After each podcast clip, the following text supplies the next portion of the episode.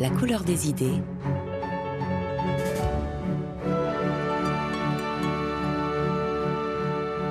Pascal Seyss. Madame, Monsieur, bonjour. Une question a de quoi nous faire trembler ce matin. Et si notre monde était celui de la démocratisation du vice? Et si la conduite du monde était confiée à des pervers? Borderline Un philosophe passionné par Beckett travaille depuis de nombreuses années sur les fondements et sur les transformations de la culture à la faveur d'une vingtaine d'essais qui sont traversés par les questions du lien social, de la parole comme constitutif du sujet, des technosciences et dernièrement du lien pervers entre les êtres qu'induit le capitalisme. Bonjour Dany Robert Dufour. Bonjour. Le titre de votre dernier essai, publié aux éditions Actes Sud, est plus explicite qu'il n'en faut. Baise ton prochain, une histoire souterraine du capitalisme. Vous plongez le lecteur dans ce que l'on pourrait appeler l'atelier du diable, qui fabrique de la division dans les affaires humaines. Vous y analysez de manière très rigoureuse un texte oublié de Bernard de Mandeville. Alors nous allons évoquer bien sûr la fable des abeilles, à laquelle vous avez déjà consacré une analyse en 2017, mais Bernard de Mandeville a aussi publié un texte court, 12 pages visionnaires et oubliées sous le titre Recherche sur l'origine de la vertu morale. Ce texte que l'on peut lire intégralement en annexe de votre ouvrage est semblable à une éruption culturelle, à un séisme qui a changé de manière décisive, explosive même, dites-vous, le rapport entre les hommes. Alors nous verrons de quelle manière, mais pour raccrocher ce texte au monde qui est le nôtre et que vous décrivez, Dany Robert Dufour, et si je puis me permettre de reprendre le titre de votre essai, dans le monde techno-capitaliste en réalité, qui baisse qui? Et pourquoi?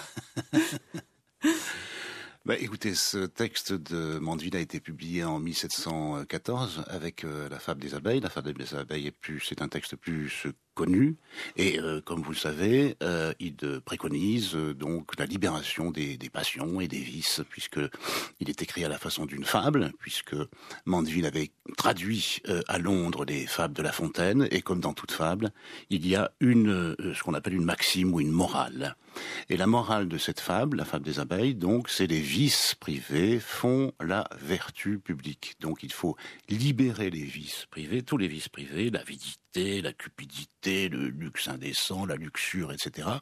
Parce que au final, ça produit donc euh, de la, selon lui, de la, de la richesse, qui finit par qui devrait finir par ruisseler sur le reste de la société. Donc, euh, euh, quand euh, la seconde édition de ce texte est parue en 1723 à Londres, il y a eu une levée de, de, boucliers, il y a eu des condamnations, notamment la condamnation par le grand jury du Middlesex, et on a accusé Mandeville d'être, on a traduit son nom, Mandeville, en disant c'est l'homme Mandeville, l'homme du, diable. Voilà. Et donc, euh, on avait oublié qu'il existait un autre texte, publié lui aussi en 1714, qui explique comment faire euh, passer euh, ce programme scandaleux. Et donc, dans ce petit texte que j'ai exhumé, on n'en parlait plus du tout depuis, ou très très peu depuis d'autres, depuis trois siècles, Mandeville met au point une, sorte d'art de, de gouverner pour euh, justement faire passer euh, son, son, projet de libération des passions supposé amener donc euh, la richesse dans la société. Je vous rappelle qu'à l'époque, nous étions dans un monde de la pénurie, un monde de la rareté, et donc son projet, c'était faire passer ce monde de la rareté à l'abondance. Et de fait, ça a fonctionné, puisque maintenant nous sommes dans un monde de l'abondance qui pose vraiment d'autres problèmes. Alors, dans cet art de gouverner, Mandeville dit que les hommes sont euh, cupides, mais qui veulent paraître vertueux. Donc c'est déjà une indication très très intéressante. Mandeville est, euh, on pourrait dire aujourd'hui, psy. Il est un médecin des passions de l'âme et euh, il a repéré donc une division dans la subjectivité humaine dont il rend compte à peu près de la façon suivante les hommes ne sont pas là où ils pensent. Euh, là où ils sont, c'est euh, dans l'avidité et la cupidité, mais là où ils voudraient se voir, ils voudraient paraître, c'est dans la vertu. Et euh, donc, la question qui se pose, c'est comment faire se tenir tranquilles les hommes pour appliquer un, programme aussi scandaleux que le sien. Et voilà la, solution qu'il propose. Il dit il faut euh, donc euh, euh, servir aux individus leur fantasme préféré, qui est celui de la vertu, et c'est la seule façon de les faire se tenir tranquilles. Bien. Et euh, il faut les payer d'une certaine façon pour qu'ils se tiennent tranquilles avec une monnaie qui ne coûte rien, qui est la parole. Et la parole, c'est la flatterie. Donc il faut les, les, flatter en leur disant qu'ils sont absolument vertueux et ils finissent eux-mêmes par euh, y croire et se tenir tranquilles. Bon, ça a deux effets. Ça a deux effets. Le premier, c'est qu'il y a des gens qui, une petite classe de scélérats qui n'y croient pas du tout, et il y a une grande classe euh, disons, on pourrait le dire comme ça aujourd'hui, de névrosés qui se laissent prendre au piège et qui se tiennent tranquilles. Et euh, tout le génie de Mandevillena, il dit tout cela est fait au profit d'une troisième classe, euh, de ceux qui simulent la vertu et qui dissimulent leur avidité. Et euh, donc, comme ils tiennent euh, l'ensemble de la société tranquille, eh bien, ils peuvent faire marcher toutes les affaires. C'est la classe, dit-il, des worst of them, c'est-à-dire les pires d'entre les hommes, et on les appellerait aujourd'hui des pervers. Voilà, et ils peuvent donc euh, tondre la laine sur le dos de ceux qu'ils font tenir tranquilles en les payant comme ça en, en, parole. Donc voilà le programme pervers de Mandeville, et on peut d'une certaine façon dire qu'il a réussi.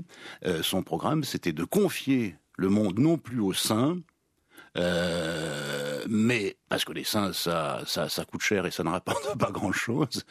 Et c'était de confier le monde donc au pire d'entre les hommes, c'est-à-dire aux pervers, ceux qui n'hésiteront pas à s'enrichir un maximum euh, pour leur propre compte, de sorte que leur richesse finira par euh, ruisseler sur le reste de la société. Donc voilà ce programme pervers de Mandeville qui a finalement réussi. Voilà, qui institue le divin marché sans besoin de régulation. Nous aurons l'occasion d'y revenir après une petite pause musicale de votre choix, Daniel Robert Dufour pose ton genou, je passe la troisième.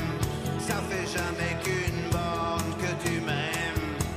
Je sais pas si je veux te connaître plus loin. Arrête de me dire que je vais pas bien.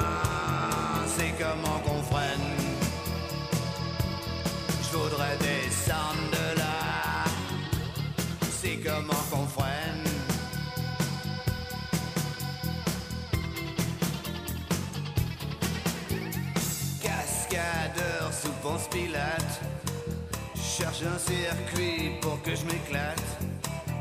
L'allume cigare, je peux contrôler. Les vitesses, c'est déjà plus calé.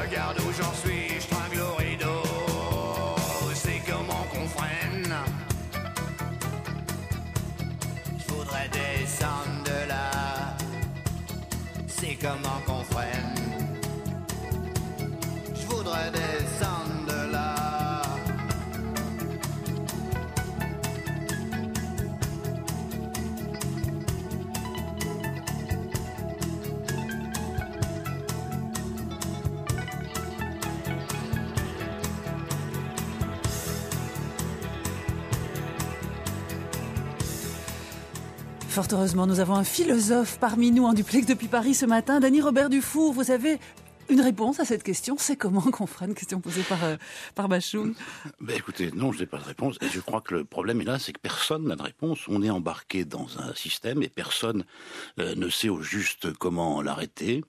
Euh, donc c'est vraiment la grande question que pose euh, Bachung. D'ailleurs, c'était bon, il a posé d'autres belles questions, hein, avec ma petite entreprise, vertige de l'amour, etc.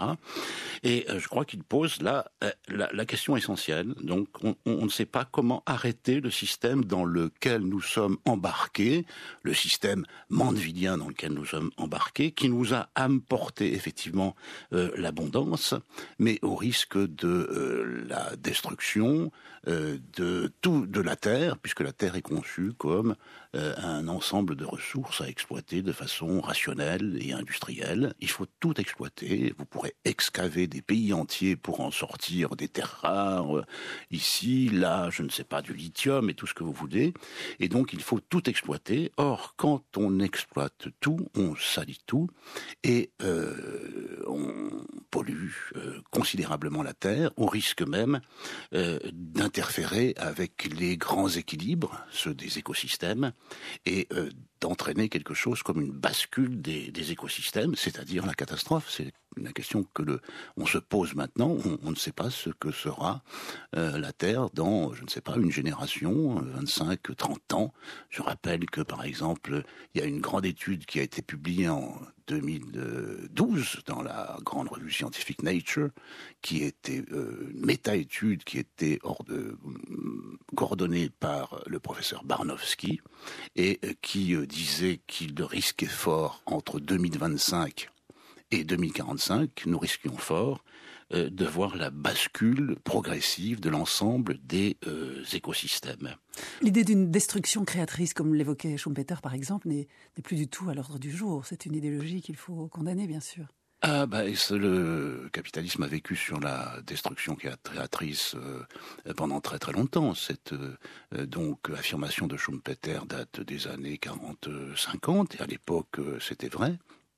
Mais maintenant, la destruction euh, n'est plus créatrice. La destruction amène la destruction.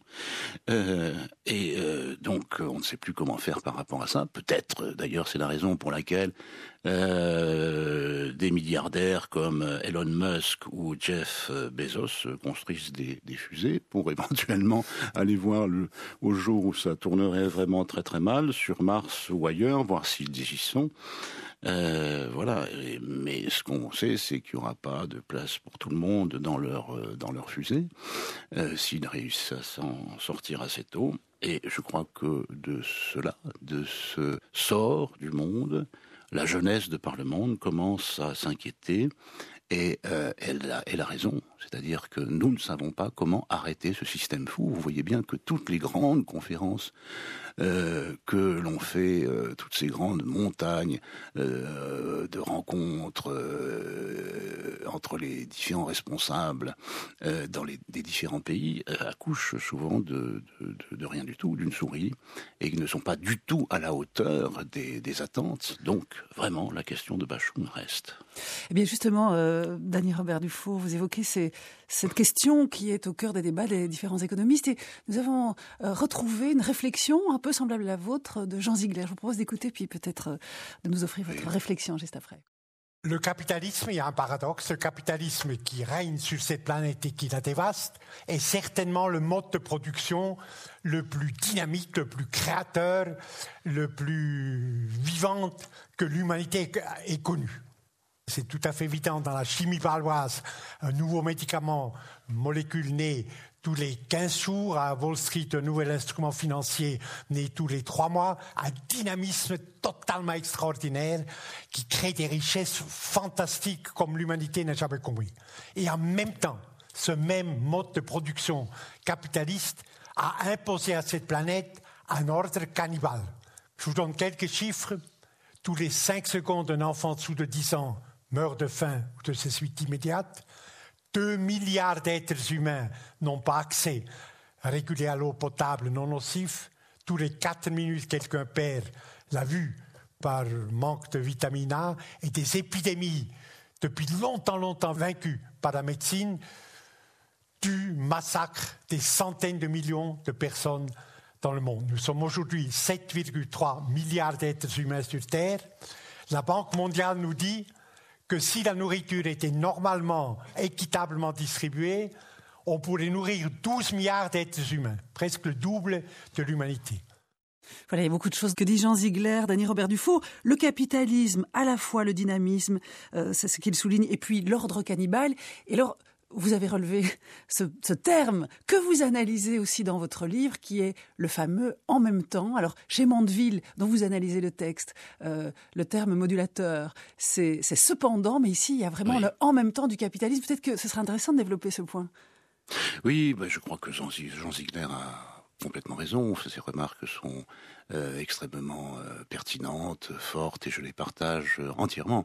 Donc oui, en même temps, le capitalisme est extraordinairement dynamique, puisque, bon, euh, en trois siècles, qu'est-ce qui s'est passé? Nous sommes passés, je l'ai dit, de la rareté, le revenu moyen, on le sait maintenant par les, éléments de comptabilité actuels, le revenu moyen, si ça a un sens, en euros constants, était de 80 euros par personne par mois dans le monde de 1700. Il est environ maintenant moyen, évidemment, il y a des inégalités extraordinaires. Euh, Jean Ziegler euh, l'a dit, mais le revenu moyen est maintenant de l'ordre de 1000 euros. On est passé de 25 ans d'espérance de vie à 70 ans en moyenne dans le monde. Euh, donc le monde est 100 fois plus riche. Donc il y a eu un dynamisme extraordinaire du capitalisme qui a transformé le monde. Et en même temps, donc nous arrivons maintenant aux limites de ce modèle, puisque ce modèle produit, Jean Ziegler l'a dit, et je le reprends, des inégalités extraordinaires et il détruit euh, la nature. Et j'ajouterais une chose dont on ne parle pas assez, c'est qu'il détruit en même temps les subjectivités. Il détruit la nature, la culture, et il produit des inégalités euh, extraordinaires. Voilà, alors tout ça c'est effectivement euh, en même temps. Euh, alors, je, ne suis pas dans un fatalisme et un pessimisme total, parce que il y a beaucoup de gens de par le monde qui euh, donc cherchent des voies pour obvier, pour sortir donc de cette euh, fatalité. Il y en a beaucoup. par exemple, d'autres façons de produire de l'énergie.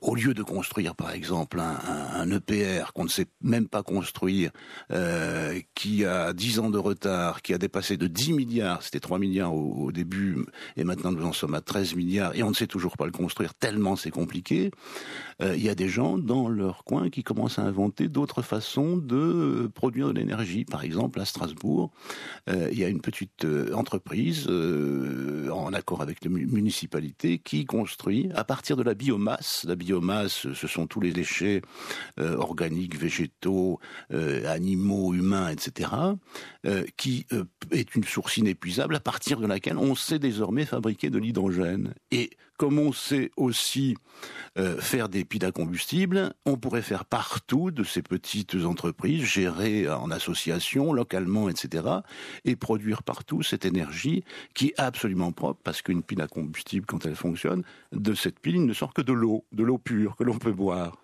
Donc, voyez, entre l'EPR qu'on ne sait pas construire et puis euh, cette façon euh, de produire, il y a des choix. Ces choix sont à l'évidence permis par euh, l'invention technique qui a été celle du, capitalisme, euh, mais on, le, problème c'est que euh, on, fait en ce moment les mauvais choix puisqu'on parie sur le PR et on ne parie pas sur ces autres façons de produire l'énergie ou euh, de produire par exemple en agriculture euh, en remplaçant les monocultures par la permaculture. Vous voyez, il y a quantité de façons d'obvier à cela.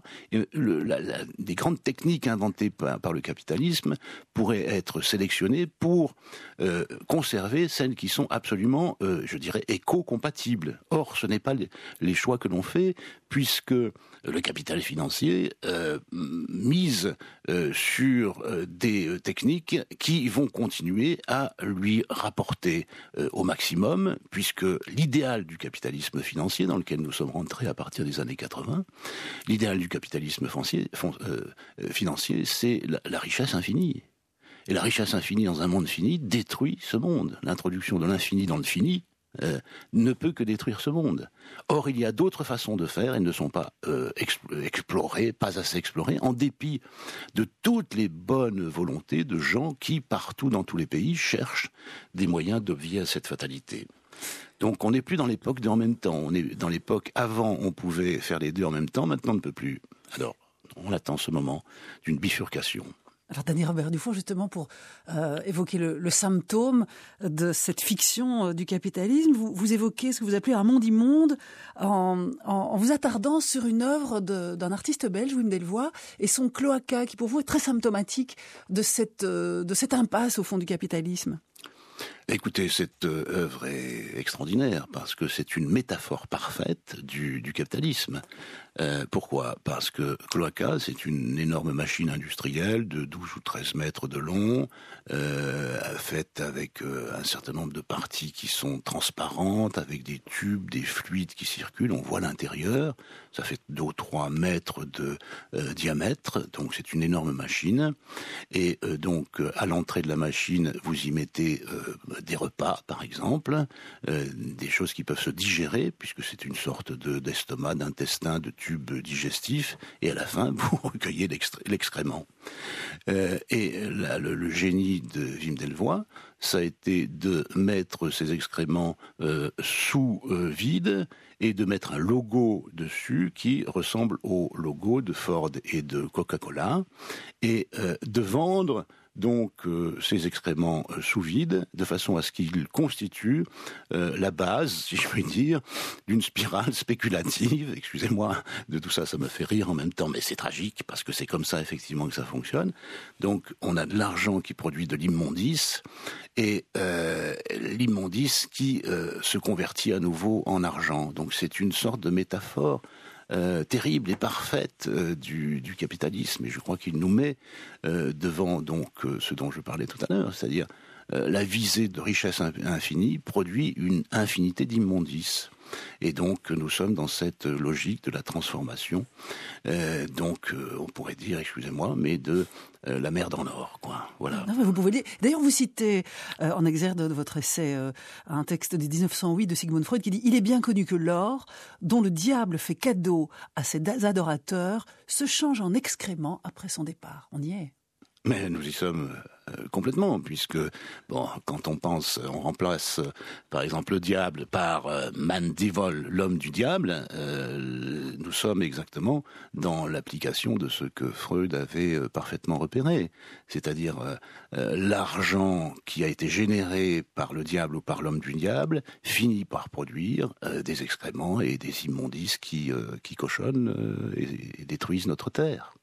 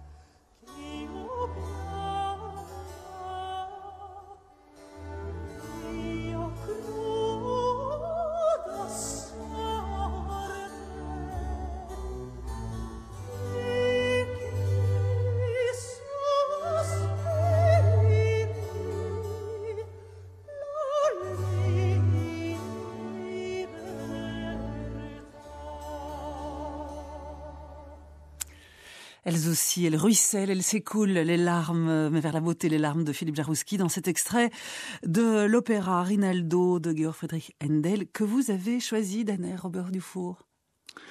Oui, j'ai choisi cet air parce que, bon, il est très très beau, il est merveilleusement chanté par Philippe Jarouski, qui fait entendre quelque chose euh, qui est proche probablement de la voix du chant des castrats, dont on raffolait à l'époque de sa création. C'est une sorte de voix de, l'ange, donc effectivement créée par euh, d'abord pour euh, Admira en 1705, puis repris dans, dans l'opéra Rinaldo, donc au, au Queen's Theatre de Londres en 1711, lorsque Handel s'est installé à Londres. Est-ce qu'on peut imaginer que Mandeville ait écouté cette eh ben opéra Justement, eh ben c'est pour ça que j'ai choisi, c'est parce que j'ai donc imaginé, euh, je n'ai évidemment strictement aucune preuve, mais comme ils étaient tous les deux londoniens, euh, que nous sommes en 1711 et que la fable des abeilles a été écrite en 1700, entre 1705, première version, et 1714, euh, on peut parfaitement imaginer, et c'est ce que je fais, sans avoir cependant aucune preuve,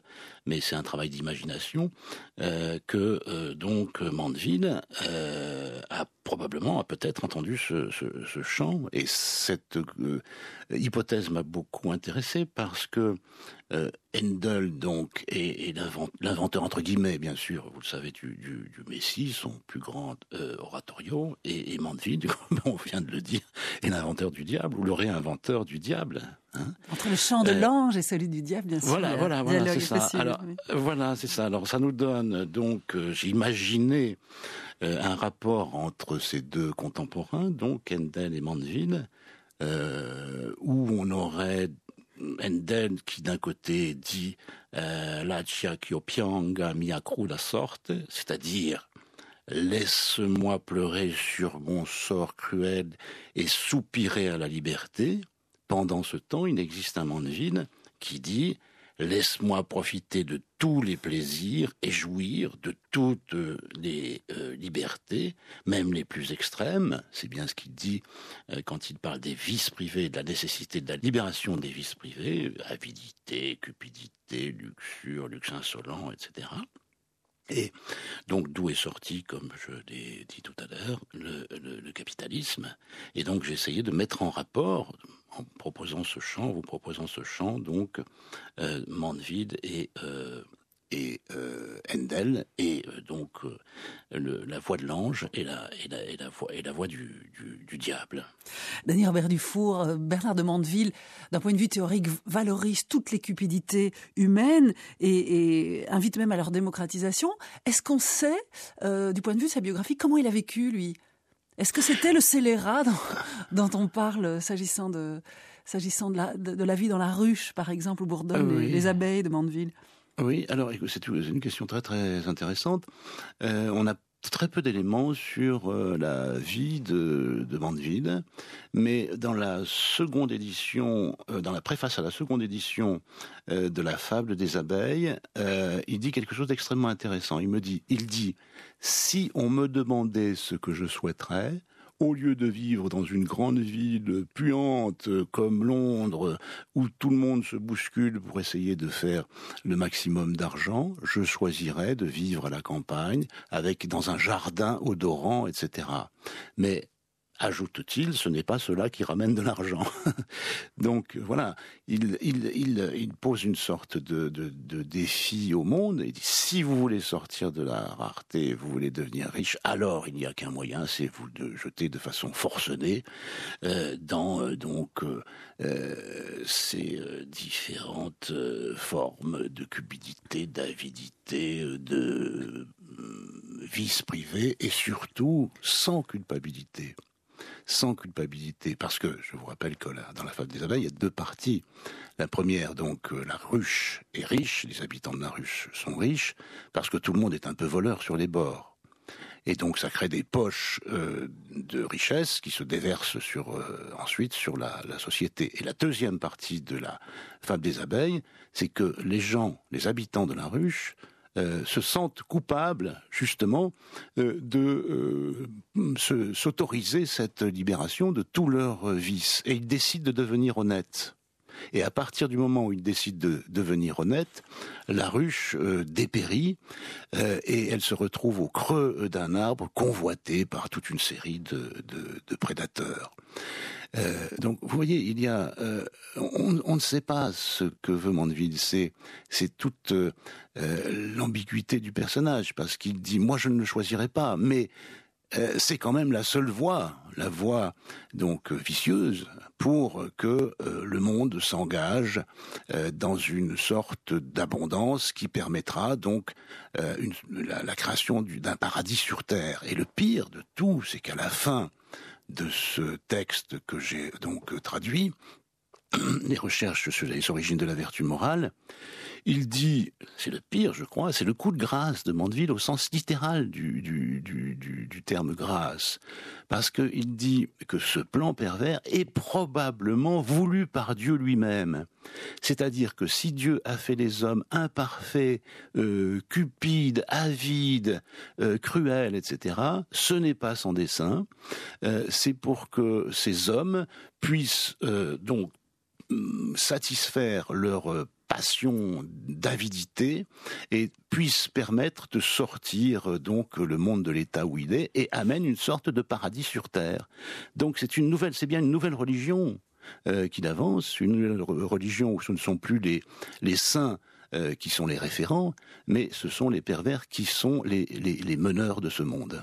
Donc il y a un lien évident entre cette conception du divin marché, euh, voulu par Dieu lui-même, et puis par exemple euh, l'expression la main invisible, Adam Smith. On peut imaginer ah bah, évidemment qu'il y a une filiation de l'un à l'autre. Ah ben bien sûr.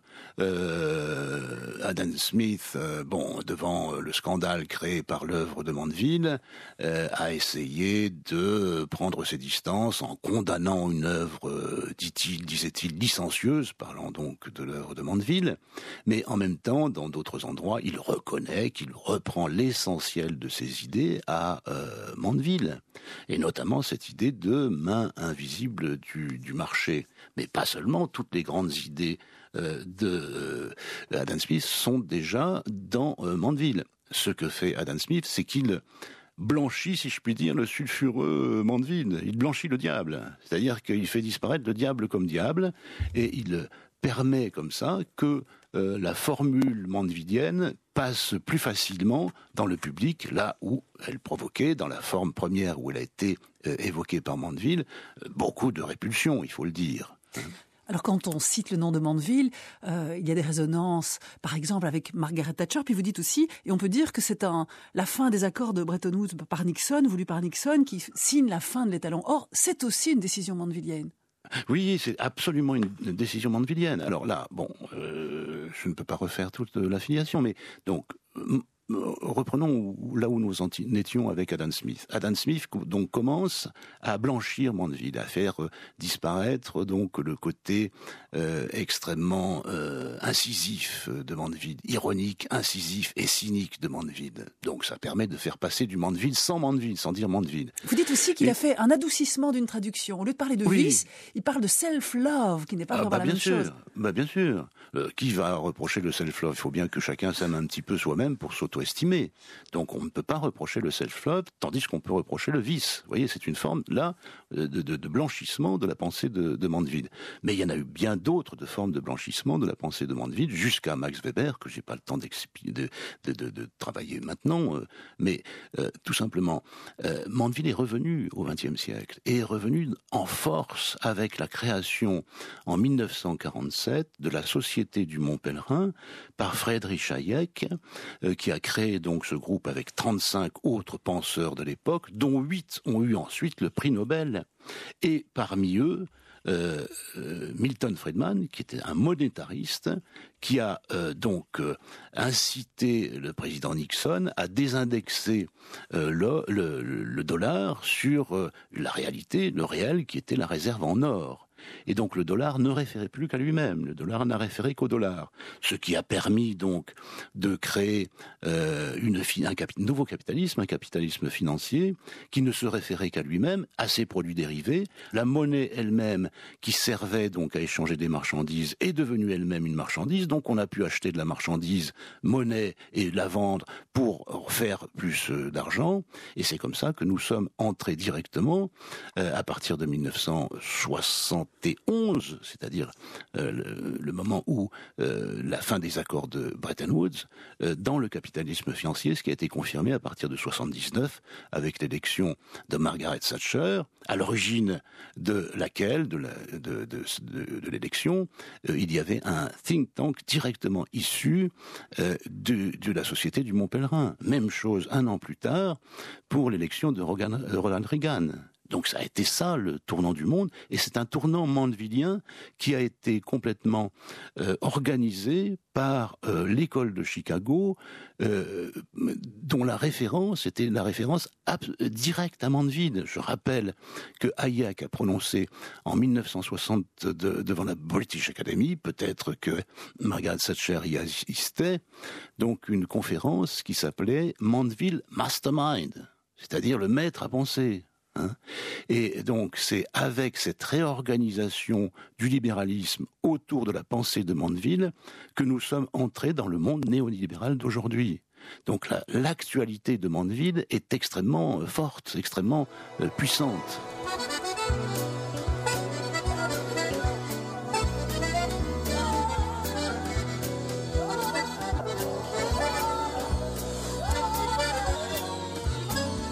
Va la vie d'ici, la vie est là d'ici bas. Elle débat et batterie, les premiers pas danser, allemand des écoliers. Balancer dans l'air sans avoir d'air, saoulé dans le temps. Au fond de nuit d'abus du soufflet qui s'est tiré, c'est mon seul ton du blues. Et si c'était ça la vie, et si on nous l'avait pas dit, les piques époques aussi va de l'avant, l'aventure est là. Allez, dis-le nous donc, dans des mots doux, dit désir ici, efficace et à pas passer. Sur ton attendement, tu touches à toucher pour les facile, là j'ai là du bout des doigts. Aussi le songe si tu médites des fois, tu fasses maman une note cassée. Casser mon n'est plus jamais dans la c'est la musique a fini, mais la qui vit, fine la basse en balérie, casser la balade dans l'horizon. Sur ton attendement, tu touches à toucher pour les facile, là j'ai là du bout des doigts. Aussi le songe si tu médites des fois, tu fasses maman une note cassée. Casser mon n'est plus jamais dans la c'est la musique a fini, mais la qui vit, fine la basse en balérie, casser la balade dans l'horizon. Ainsi va lui battre la vie, la vie ça va, tu l'as dit. Au bal aussi, c'est là que t'as tout vu passer, le passé dépaysé. Vas-y l'évasif, vas-y l'enfant, tout perdu déjà. Jadis on a dit, mais il a la question comme tu la passe. Et si c'était dommage, pas si c'est un hommage. Aux hommes assis devant, vu de l'avant, l'aventure est là. Allez, dis-le nous donc, dans des mots doux, dit désir ici, efficace est à pas passer. Et si l'on disparaît tout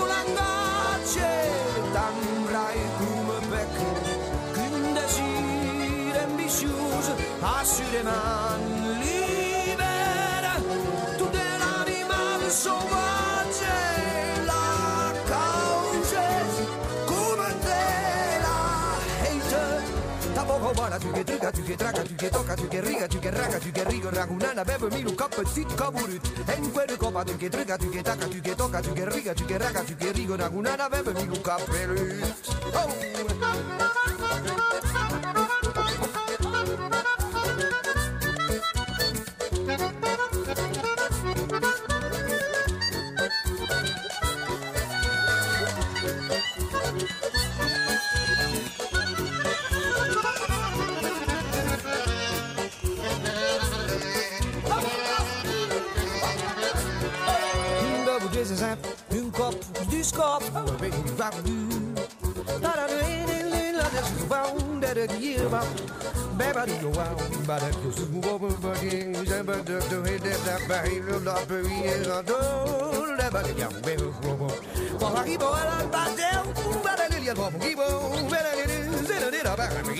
i don't Yeah.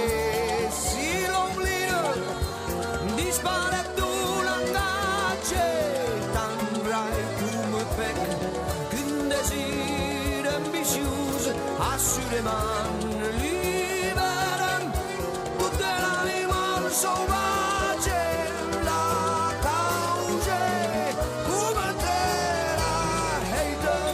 Parce que tu n'es pas d'avis, à ton avis ça se vit, vite à l'hésitation qui va faire éclater le banc des ateliers. Balancer dans l'air sans avoir d'air, saoulé dans le temps. Au fond de nuit d'abus du soufflet, il s'est tiré, c'est bon, c'est le temps du blues. Et si c'était ça la vie, et si on nous l'avait pas dit, les piques époques aussi va de l'avant, l'aventure est là. Allez, dis-le nous dans, dans des mots doux du désir ici. Et ta pampa, c'est si tu dois du droit. Vous écoutez Musique 3, la couleur des idées, et la voix d'André Mainviel, l'indifférence, choix musical de notre invité ce matin, le philosophe Dany Robert Dufour, qui nous entretient de l'histoire souterraine du capitalisme avec cet essai paru aux éditions Actes Sud de Baise ton prochain. Euh, Dany Robert Dufour, pourquoi ce choix Vous qui aimez les langues et qui êtes très attentif à la façon dont le langage organise le monde, il y a un travail ici sur la langue. Est-ce que c'est quoi l'espéranto On ne sait pas très bien ce qu'on entend en réalité. Euh, euh, ce sont des langues doc, ce sont des langues du, sud de, la France. Donc il y a un travail extraordinaire de André Mainvienne sur euh, la langue, euh, une espèce de chimie vocale, d'alchimie vocale, comme il le dit lui-même, sur les langues nationales mais aussi régionales. Euh, et sur euh, donc cette joie extraordinaire euh, puisque ceux qu'on joigne euh, donc euh, la valse musette, c'était d'abord une valse musette de Tony Murena, si je me souviens bien, et puis le jazz, le bal, la vie, la vie qui tourne, l'apprentissage de la vie, tout ça dans des formes populaires euh, qui reprennent donc euh, un fond et des racines populaires profondes euh, qui sont pour moi un véritable remède au, nivellement de la culture et donc de la fabrication des produits culturels qui sont maintenant diffusés d'une façon massive par les industries culturelles. Là, on a un remède parce que les individus sont convoqués pour inventer, pour parler, pour inventer, faire, inventer des façons de parler. Et vous savez que on ne peut pas penser sans se créer euh, une, une, langue et des concepts et des formes et des accentuations grâce auxquelles on va pouvoir dire des choses que autrement dans une langue standard on, on ne peut pas dire. Par exemple, le titre crois... de votre essai, Baisse ton prochain, il va carrément, lui, en termes de... Ah bah, ah oui, oui, bah oui. Alors bon, oui, baisse ton prochain. Bon, euh, on m'a dit c'est un peu provocateur et je réponds euh, tout simplement non, non, non, non, c'est pas euh, provocateur, c'est un travail de théologien. Je suis un théologien et je ne fais que travailler sur le premier commandement de la société capitaliste et néolibérale dans laquelle on vit maintenant et qui écrase d'une certaine façon les, les, les cultures. Je l'ai déjà dit tout à l'heure. Et c'est pour ça que quand il se passe quelque chose comme ce que sait faire et produire André Mainviel avec euh, donc au plan vocal, au plan instrumental. C'est quand même l'homme qui parle le plus vite du monde quand il veut et on continue de comprendre. On continue de comprendre il convoque plusieurs langues régionales en même temps. Donc euh, c'est une euh, culture de, proximité comme on veut créer maintenant euh, des industries et des, une agriculture de proximité. Donc voilà, il, il nous réenracine dans une culture vraie, profonde, populaire. Alors il se trouve que, euh, je crois que c'était en 2000, euh, j'ai écrit le livret d'un drôle d'opéra qui a été euh, chanté par euh, André, par André Mainvial, euh, et euh, qui a été écrit du point de vue musical par euh, Serge Delaubier, qui euh, inventé un, instrument extraordinaire qu'on appelle le méta-instrument, et qui ne ressemble à aucun instrument connu, mais qui utilise des éléments d'informatique, etc., et qui permet donc une espèce de production insensée de, de, de son et il fallait donc que euh, je puisse créer un, un, livret. André a accepté de, de, chanter ce, drôle d'opéra et j'ai passé des temps merveilleux euh, avec lui et il continue maintenant de circuler partout euh, en France et ailleurs dans le monde euh, en apportant là, cette, cette joie euh, qui est un véritable remède au pessimisme, au cynisme et à destruction culturelle et environnementale à laquelle on assiste un peu partout euh, maintenant. Voilà donc pourquoi je voulais faire entendre André, André Mainviel. Oui, s'agissant de cet opéra, vous parlez de, de méta-instruments et d'une pensée théologique. Est-ce que c'est aussi un opéra d'un théologien? Alors, euh, non, l'opéra, euh, c'est un jeu de, de mots comme je les aime. Le titre de l'opéra, c'était La belle porte le voile. Alors, je ne vous, donc la visée, c'était euh, soit on pouvait l'entendre avec la belle porte, comme une porte euh, dans euh, une pièce, le voile, donc on ne voit pas parce qu'il y a une porte qui le voile, et je voulais qu'on entende aussi la belle, la belle femme porte le voile. Vous voyez? Et donc tout l'opéra, c'était donc dans cette tension pour passer d'un plan euh, à un autre. Et euh, donc je me suis permis euh, donc de jouer de toutes les façons possibles avec la langue, les allitérations, les accentuations pour donc marquer ces passages. Et c'était un moment de extrêmement grande joie pour pour moi, d'autant que André était là pour pour chanter merveilleusement tout cela avec lui donc une invention instrumentale extraordinaire. Bricole des petits objets électroniques euh, qui permettent de mettre des sons en boucle, mais c'est du, bricolage, je veux dire, c'est ça qui est beau, ce n'est pas de la haute technologie, et pourtant ça produit des effets qui sont des effets euh, sidérants, et qui invitent donc tout le monde à se réapproprier euh, la technique, le chant, la langue, la discursivité, l'invention. voilà, donc euh, c'est j'ai aimé ce moment parce que mm, parfois on quand on me lit, on dit ah vous êtes pessimiste. Pas du tout. Je ne suis pas du tout pessimiste. Euh, je suis inquiet pour le sort du monde, mais dès qu'il se passe quelque chose, euh, la moindre chose, euh, je suis le plus heureux des hommes. Donc voilà, c'est peut-être une forme de pessimisme un peu spécial. C'est-à-dire, je suis pessimiste, mais dès qu'il se passe une petite chose, je sors de ce pessimisme pour sauter de joie. Voilà. On pourrait peut-être glisser de Mainviel à, à, Mandeville, en tout cas y, revenir avec cette question de langage. Donc vous avez traduit ces, ces recherches sur l'origine de la vertu morale, le texte, ce petit texte qui est reproduit euh, dans votre essai Beston prochain de Bernard de Mandeville. C'est un texte diaboliquement fondateur, montrez-vous. Vous le dépliez en montrant des connexions avec La Rochefoucauld, euh, que Mandeville lit et dont il admire Oui. les maximes, puis aussi Oui. Sade, Daniel Defoe, Marx, Freud, Nietzsche Oui. aussi. Euh, précisément, puisqu'on dit que nous restons dans la question euh, du langage, vous dites que Mandeville est un genre de psy et qu'il serait même le précurseur euh, de la psychanalyse, de ce qu'on appelle la, la talking cure. Vous dites Mandeville, en fait, il, il est plus fort que Freud et que Lacan. Oui, non, mais c'est bon. Effectivement, il y a quelque chose qui, euh, chez Mandeville, euh, doit être absolument bon.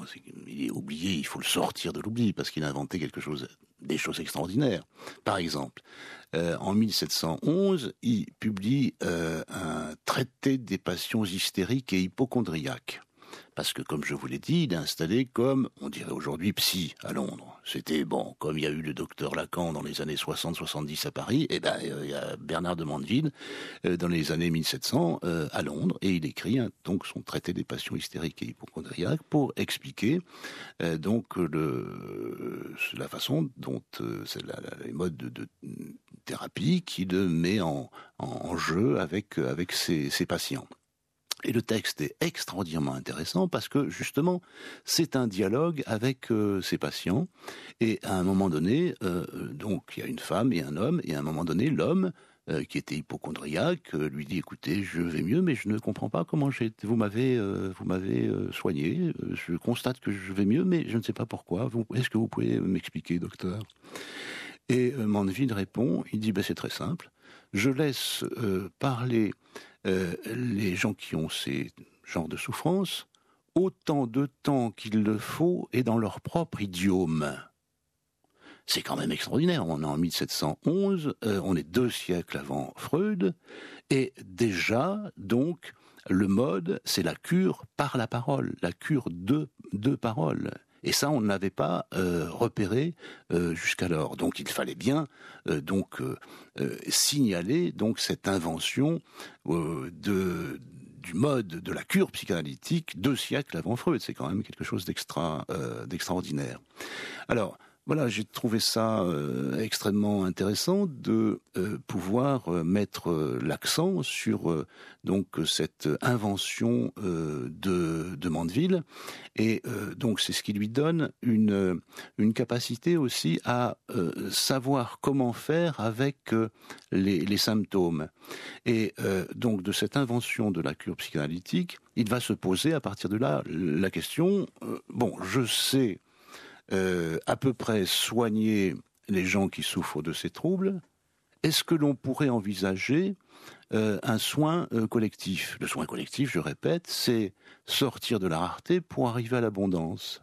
Et là, il met en place donc ces concepts avec donc le concept d'inconscient. Les gens ne sont pas là où ils pensent avec le concept de névrosé, c'est-à-dire les névrosés se contentent de leur fantasme, en, l'occurrence le fantasme de la vertu, et avec le concept de euh, perversion, les pervers, eux, ont besoin de leur fétiche. Et le fétiche du pervers, c'est l'argent. C'est l'argent. Ce n'est pas simplement le fétiche de Freud, euh, qui euh, donc a travaillé beaucoup sur les perversions sexuelles. Euh, Mandeville a travaillé, et c'est pour ça que je pense que d'une certaine façon il va plus loin que Freud et ensuite Lacan, c'est qu'il a travaillé sur les perversions sociales en montrant euh, donc comment euh, cette troisième classe pouvait se créer en exploitant les autres, en manipulant donc euh, les névrosés et en leur servant leur fantasme favori, leur fantasme favori, celui de la vertu, et en utilisant le fétiche de l'argent. Et de fait, nous sommes à l'époque maintenant celle du capitalisme financier, qui fonctionne sur le fétichisme de l'argent, avec euh, donc un argent qui peut euh, tout euh, produire. C'est un fétiche parce que c'est un objet magique, l'argent. C'est un objet magique pour trois raisons. Premièrement, l'argent peut être dissimulé par l'évasion fiscale, donc on peut apparaître euh, euh, comme tout le monde. Euh, deuxièmement, l'argent peut permettre d'acheter toutes les jouissances, l'amitié, l'amour, etc. l'argent peut tout vous fournir. Et troisièmement, l'argent a cette capacité extraordinaire de pouvoir s'auto-engendrer. Exemple, pour prendre un exemple récent, la euh, première fortune française, Monsieur Bernard Arnault, euh, a vu son patrimoine passer en 2018 de 70 milliards d'euros à 100 milliards d'euros en un an voyez, cette capacité donc que l'argent fétiche, que l'argent a de s'auto-engendrer. C'est quelque chose que Marx avait déjà repéré. Et du coup, euh, je me suis dit que Mandeville euh, permettait, allait permettre euh, de penser, de reprendre une vieille question qui a été laissée tomber par, disons, l'école de Francfort, par les freudo-marxistes c'est-à-dire une relation entre la division subjective des individus et la division en classes de la société.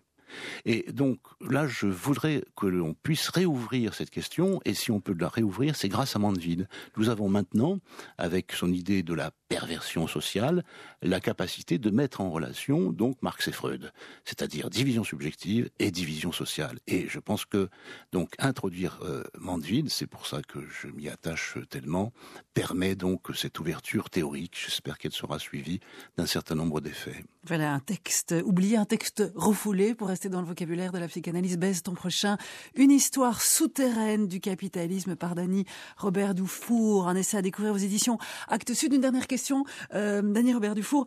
Vous estimez que Beckett est le plus grand penseur de tous les temps? Pourquoi? Euh, Oui, parce que euh, euh Beckett est celui qui a écrit cet immense texte qui s'appelle L'innommable, juste après la Seconde Guerre mondiale. Ensuite, ça a eu des versions un peu du côté du théâtre, puisque ça a donné En attendant Godot. Et Beckett nous dit quelque chose. Il nous dit Il ne viendra plus. L'autre ne viendra plus. Dieu ne viendra plus. Il ne viendra plus nous sauver nous sommes obligés de nous débrouiller euh, tout seuls.